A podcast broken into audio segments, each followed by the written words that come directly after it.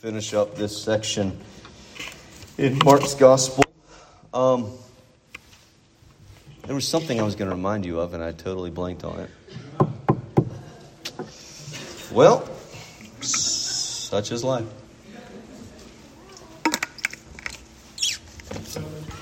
Children, uh, is are you guys taking them down? Huh?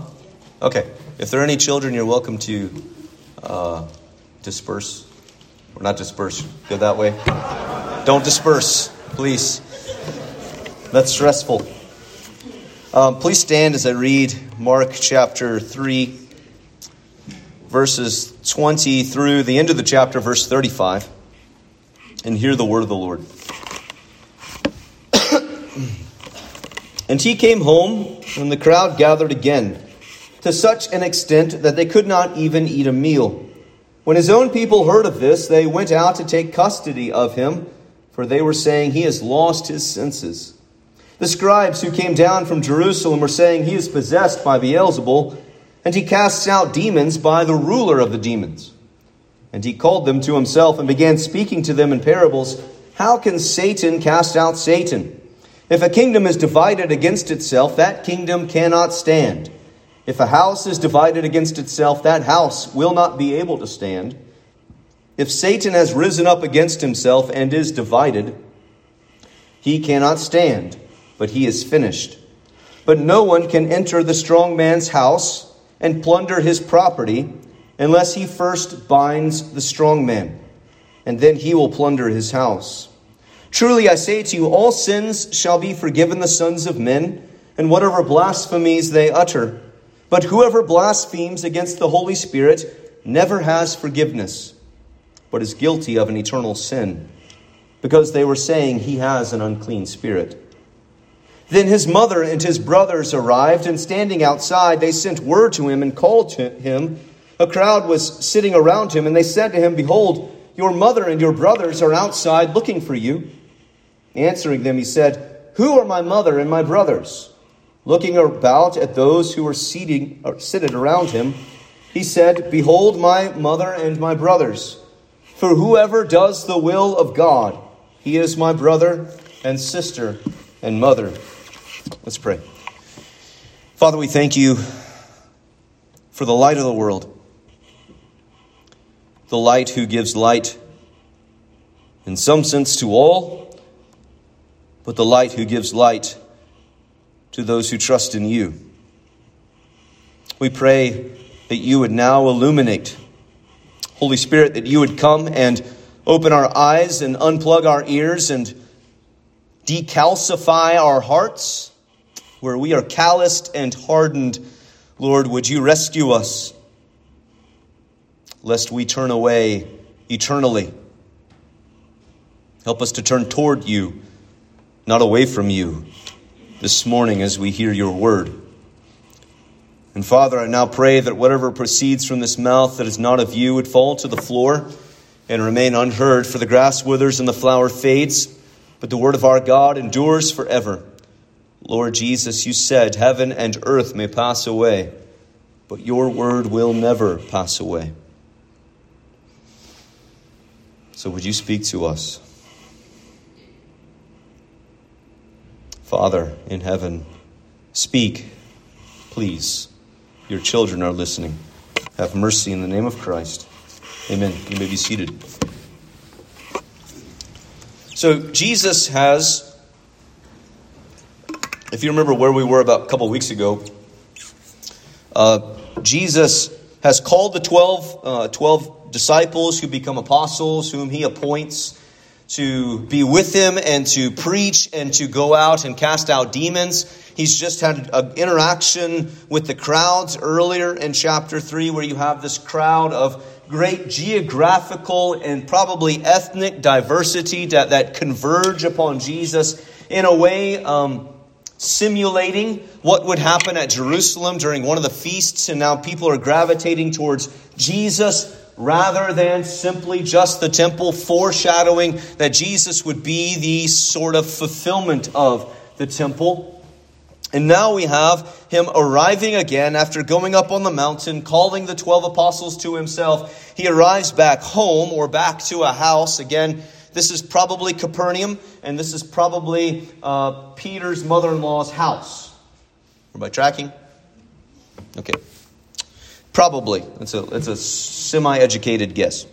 Uh, and, he, and the crowd, once they hear that he's there, everyone swarms back to Jesus.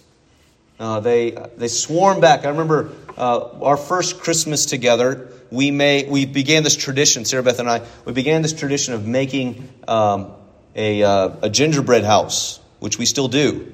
But we used to make it, and then we would go down to Charleston to see her parents for Christmas and everything. And we left it, our first one, uh, our first Christmas our first house, we first Christmas, and we left it. And when we returned, uh, a little less than a week later, uh, part of the house was obscured in black. And I didn't know what had happened, but as all of these little sugar ants, they had discovered it. And there was a sugar ant trail from this great bounty. Could you imagine the, the hordes of, they were so excited when they found this. Who, what, what knucklehead left this out? Anyway, and they, there's a stream down our wall and under a crack and out the back door to somewhere they were dragging this slowly, piece by piece, this gingerbread house. So now, when we go out of town, the gingerbread house meets the trash can and the sugar ants are deprived. But they, they swarm just like those sugar ants. They, they, they had heard something of Jesus. They had experienced something in Jesus. They'd seen a miracle performed by Jesus. And the crowds gravitated towards Jesus.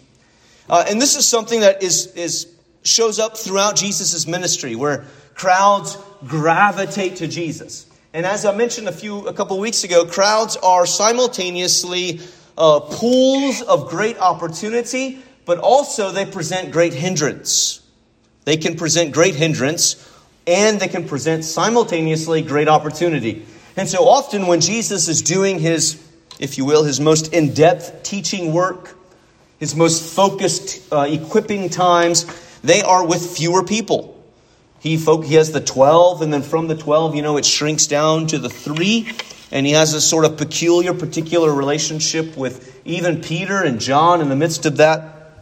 And so Jesus focuses on uh, people, but he, he deals with the crowds, but they all gather together. But something happens here that is very strange. This crowd that has, there's something attractive about Jesus, but what we see in the rest of chapter 3 isn't necessarily opportunity, but we see more opposition than opportunity. That wherever Jesus goes, there are crowds, and wherever Jesus goes, there is gospel kingdom opportunity, but there is also always opposition. That the kingdom plan and work of Jesus always, always always dries up or stirs up opposition. And here it comes from a, an expected source and an unexpected source. It comes from an expected source, the scribes from Jerusalem, but it also comes from an unexpected source, his own family. When his own people or his own his kinsmen, his kinspeople heard about this great crowd that was so pressing in upon Jesus that he was unable to eat, that he and his disciples were unable to eat even a meal. They said he's lost his senses. A, a good way of, of sort of making that colloquial is say, he's gone crazy. He's lost his mind. Can you see all these people? He can't even crack open the Quaker oats for breakfast. Maybe you're an oatmeal person, I don't know. I'll put it in a smoothie today. And they think he's lost his mind. And these are his people. They have some peculiar, particular relationship with him. These are probably the same people who are trying to drag him out of the house at the end of the chapter his mother and his brothers. Now, there's something to be said about the, the curiosity of Mary, where she, she knows if you guys were here Christmas Eve, I have not heard the end of Henry.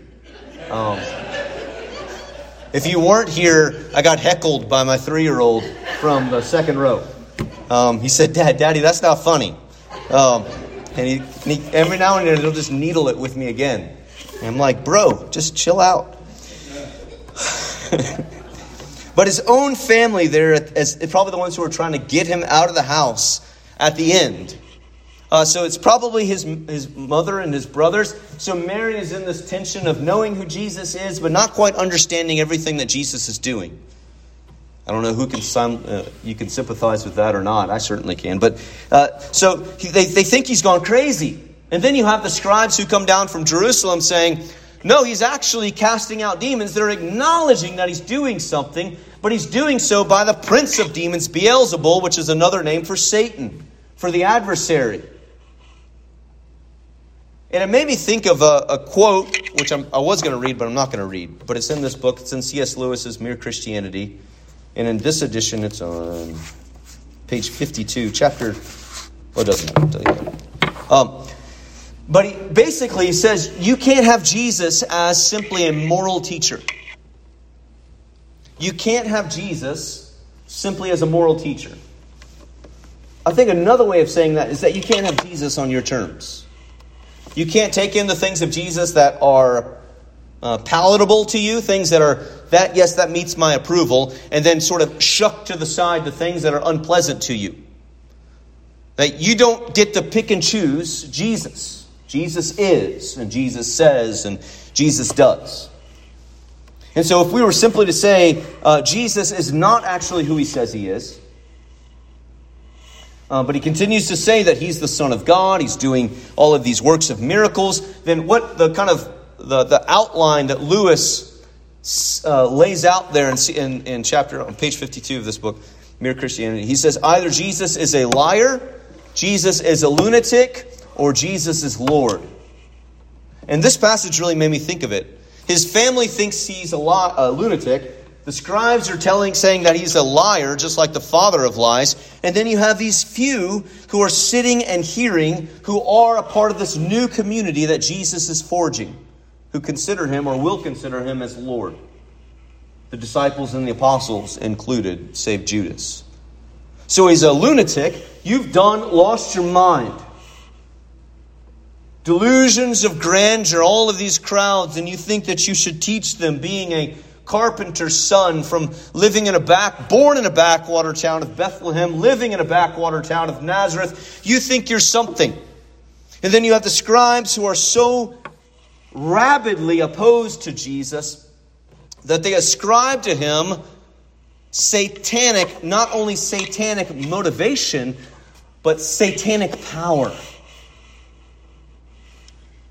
That their opposition to Jesus their resistance to him and their opposition against him has reached such a point that they are willing, they are willing to willfully blind their eyes and harden their hearts to the point of saying, all of these good things that Jesus is doing, all of the, the deliverance, all of the healing, all of the power, all of the gospel teaching, kingdom preaching, all of those things are actually not sourced by the Holy Spirit, which they are, but rather they're sourced by a demonic, satanic spirit. See, dear ones, you can't have Jesus on your own terms. And if you call Jesus a lunatic long enough, you're going to call him a liar long enough that your heart is going to grow hard enough that you will never repent and trust in him. In a heart that is so hardened, so desirous that Jesus would not be who Jesus actually is. As to say, he's doing these things by Satan's finger rather than the finger of God. That's what Jesus says of his miracles. If I do this by the finger of God. But if we so ascribe to Jesus malicious intent, or begin believing that Jesus is simply, he's got it half right. He's one of the great moral teachers of human history. He's like the Buddha or the Dalai Lama or, uh, I don't know, somebody, I don't know, fill in the blank. Gandhi, right? that he's some, he's some good moral teacher. He's teaching these, uh, these things. But he's got this component of him that we just need to leave aside. We need to take these things that are palatable and proper and appropriate for our cultural moment, and we need to shuck all of that other stuff aside. If you continue to treat Jesus like that, not only will you call him a liar and a lunatic, but you will find yourself on the butt end of the judgment of God. And eventually on the barrel end of the judgment of God. But Jesus began, before I get into the blasphemy of the Holy Spirit, which I want to get into, Jesus begins interacting with the scribes when they are maligning him, calling him the, he's doing it by the, by Satan himself. He's doing all these things. And Jesus has this famous, right, if a kingdom is divided, how can it stand? It shows up in, in American history and it shows up oftentimes in, uh, in just conversation. People don't really understand where the source is. But he has this very curious phrase or sentence in verse 27 saying, If you think I'm doing these things, if I'm healing people and I'm raising people up and I'm preaching the gospel, if I'm doing this by Satan's hand and Satan's house is divided, but verse 27 But no one can enter the strong man's house and plunder his property unless he first binds the strong man, and then he will plunder his house. Who's the strong man there who's getting his house plundered? Satan. And notice that Jesus calls Satan's dominion a kingdom. And what we have, and we've mentioned this before, but you have a collision. You have a collision of rightful king, rightful kingdom with a nefarious, wicked king and a wicked kingdom who has set up shop over a people and on a planet that does not ultimately belong to him. Satan is the strong man who is binding people. he's not just binding their bodies, he's binding their minds. 2 Corinthians 4 4 says that he is actively blinding the eyes of the unbelievers that Satan is prowling around like a lion, seeking whom he may devour, the Apostle Peter writes. That he's here trying to take hold of that which doesn't belong to him.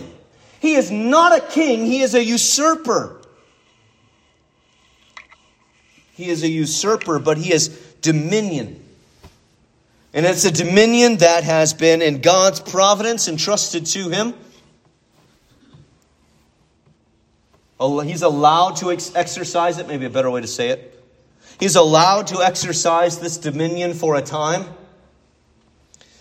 But with the entrance of the Son of God, you have the beginning, if, you, if you're a Marvel Avengers fan, you have the beginning of God's end game. Here we have the seed of the woman who is going to strike the head of the seed of the serpent, Genesis 3:15. We have the great culmination of the conflict between the seed of the woman and the seed of the serpent that flows throughout all of human history and all of Bible history. This enmity at, between godliness and wickedness, between God's covenant purposes and Satan's sinful ends. And he's couching this conversation on those terms. It is a parable, so it's very subtle. But if Satan is the strong man, then Jesus is the stronger man who has come into this house to plunder that which has been held under Satan. So you have Jesus, who is the rightful king, who is the greater king, right? He has no rival. Satan is not on his level of being. Jesus alone is the Son of God, and God alone is God. But Christ came to break the white knuckle grip of Satan over this world. You understand by white knuckle? You ever, ever driven, with, um, I'm not going to name any names. You white knuckle that, you got that bar, and you white knuckle in it. holding on tight, and Satan was grasping. He's grasping at the hearts and the minds of the unbelieving. He's grasping at the dominion and the power of this world. That's why when he tempts Jesus, he says, Bow before me and I'll give you all of this. That he's the prince of the power of the air, that he, he has a certain dominion, a certain rule for a time. And what Jesus is doing is that he slips beneath the cracks and he's peeling one finger back at a time, demonstrating that he is the more powerful one. He is the stronger one, and those who belong to Jesus will not finally and ultimately rest in the hands of Satan. They will finally and ultimately rest in the hands of God delivered there out of one hand into the other by the power of Christ and Christ alone. He is the stronger man. He has delivered us from the domain of darkness, Paul says in Colossians 1:13, and transferred us into the kingdom of his beloved son. He's delivered us from darkness, the grip, the iron yoke of sin, Satan, and death, and he's brought us into the blessed freedom of service to Christ. He is the stronger man who binds and plunders Satan and his house. And, dear ones, this is what Christ is doing now. Christ is doing this. Now, Jesus says, now is the ruler of this world cast out. Now. Jesus is up to this business now. This is not just what he's going to do at the end of the age. There will be a full blossoming of the crushing of Satan and the victory of Jesus at the second coming of Christ. But now, the tomb stands empty. The Spirit is empowering Jesus' church, and He continues to call people out of darkness into light this very day. This is what the stronger man, the sovereign of the universe, is up to. He has won the battle and he's breaking the back of the prince of darkness.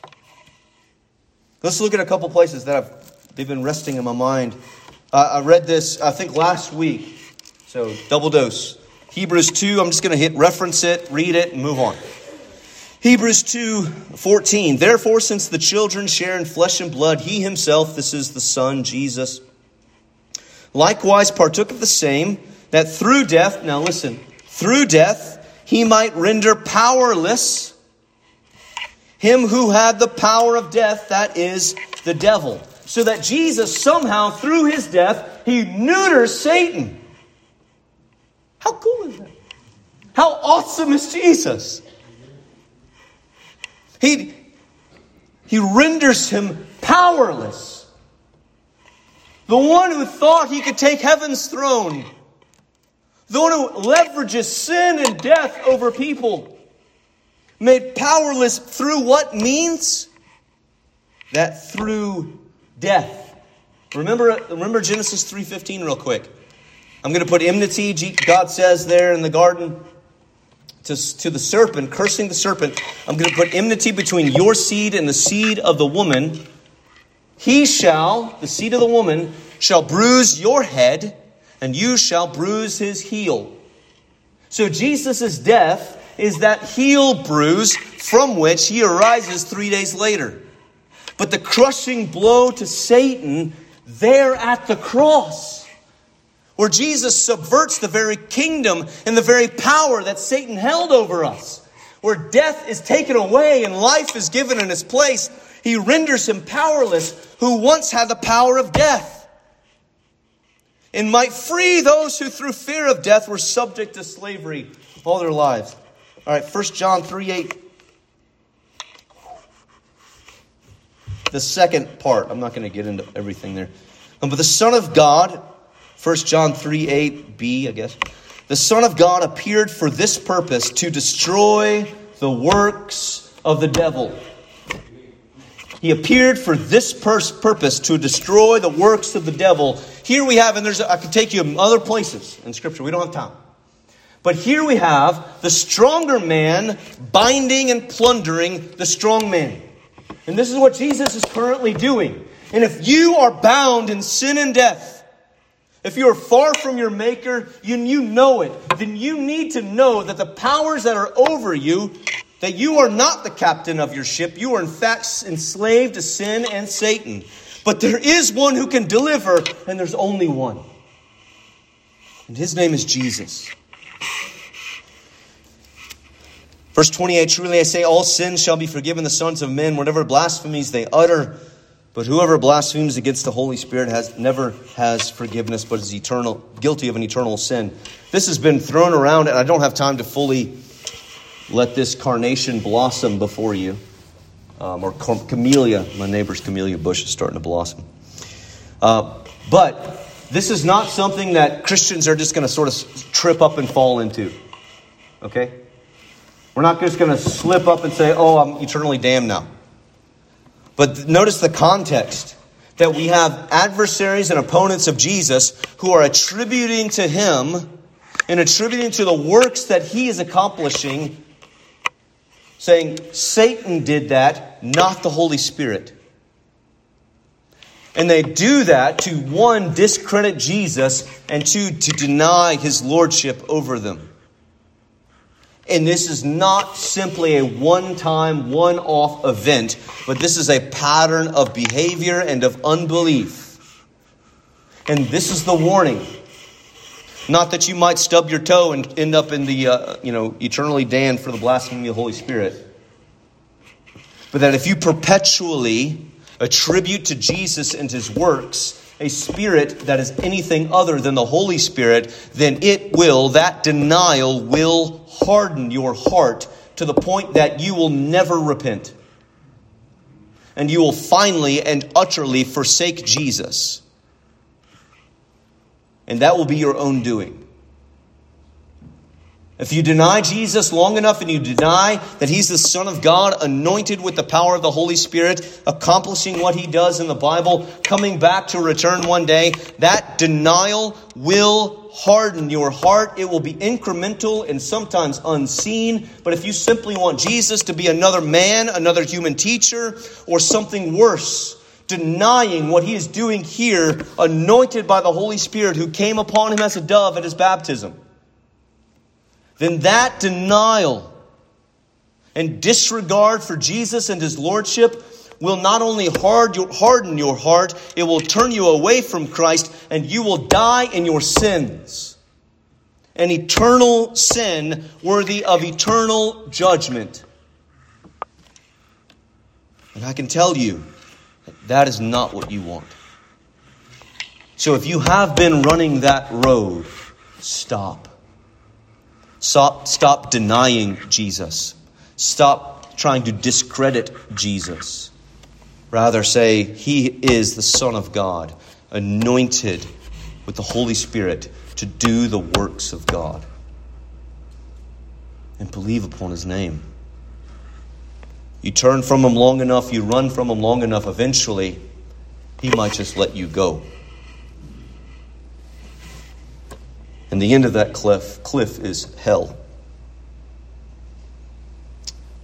So he's either a lunatic, he's a liar, they say, or you have this small band.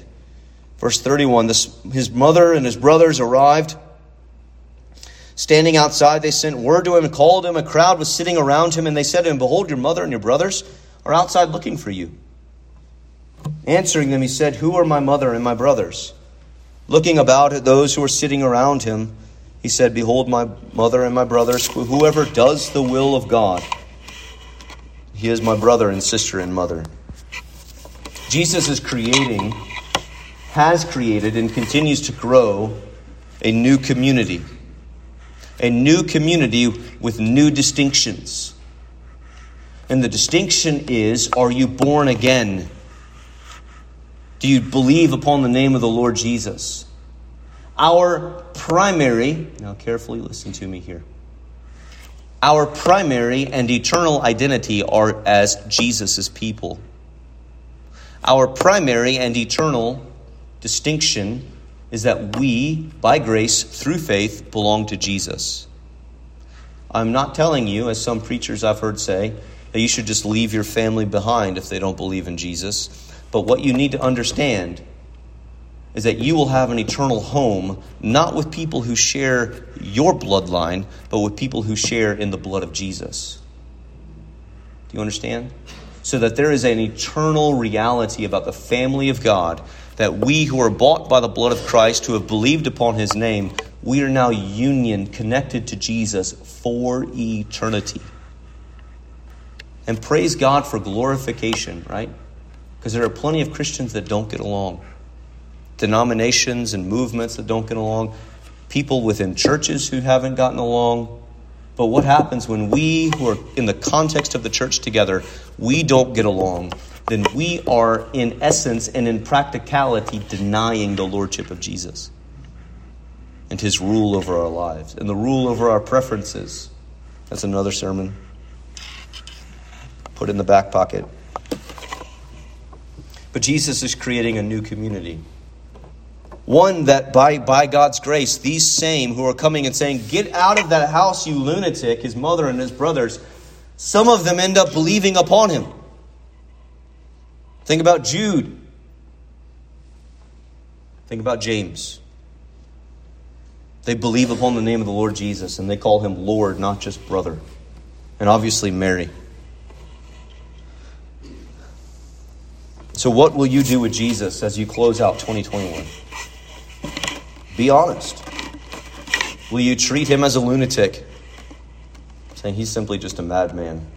A very intriguing and magnetic madman. Or he's a liar. What he said, he is not. What he did, he did not. I'm going to disbelieve him. I must caution you again about the, those two options because they are one and the same. They are a discrediting and a rejection of Jesus. And if you reject Jesus, you reject the only name given among men by which we may be saved. Or is he Lord? Is he actually who he says he is? Did he do what he actually did? And is he doing what he's actually doing? If he's Lord, then you're part of a new community with new allegiances, with a new path. Jesus is Lord above all. Let's pray. Father, we thank you for the depth of your word, for the beauty and the wonder of Christ. We thank you that He is our strong deliverer, the one who is stronger than our adversary, stronger than our sin, stronger than our flesh. He is stronger. That we can take heart, that in this world we will have tribulation, we will have trial, but we can take heart because Christ has overcome the world. And we partake in your victory, Lord Jesus, by your grace and the power of your Spirit.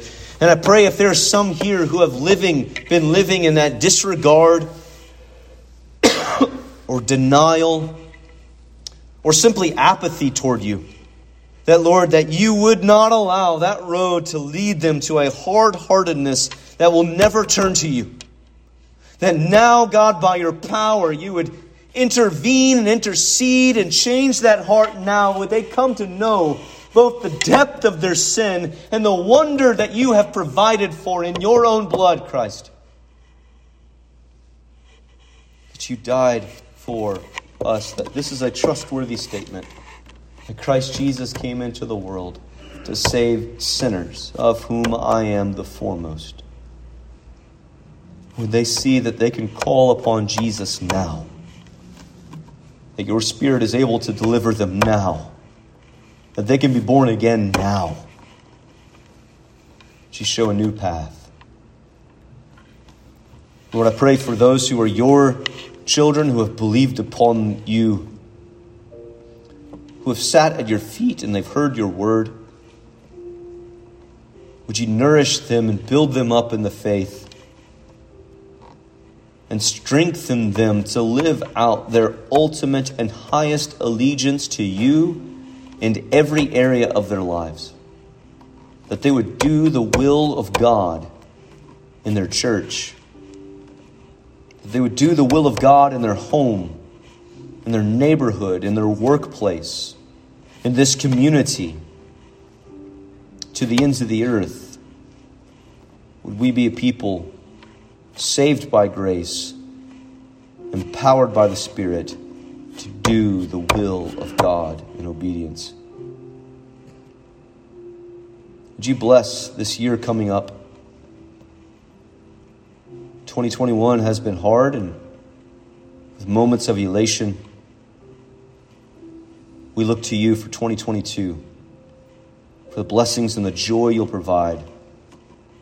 But we look to you for the way that you will keep your promises to never leave us or forsake us. Our lives are surrendered to you for your purposes, we pray. In Christ's name, amen.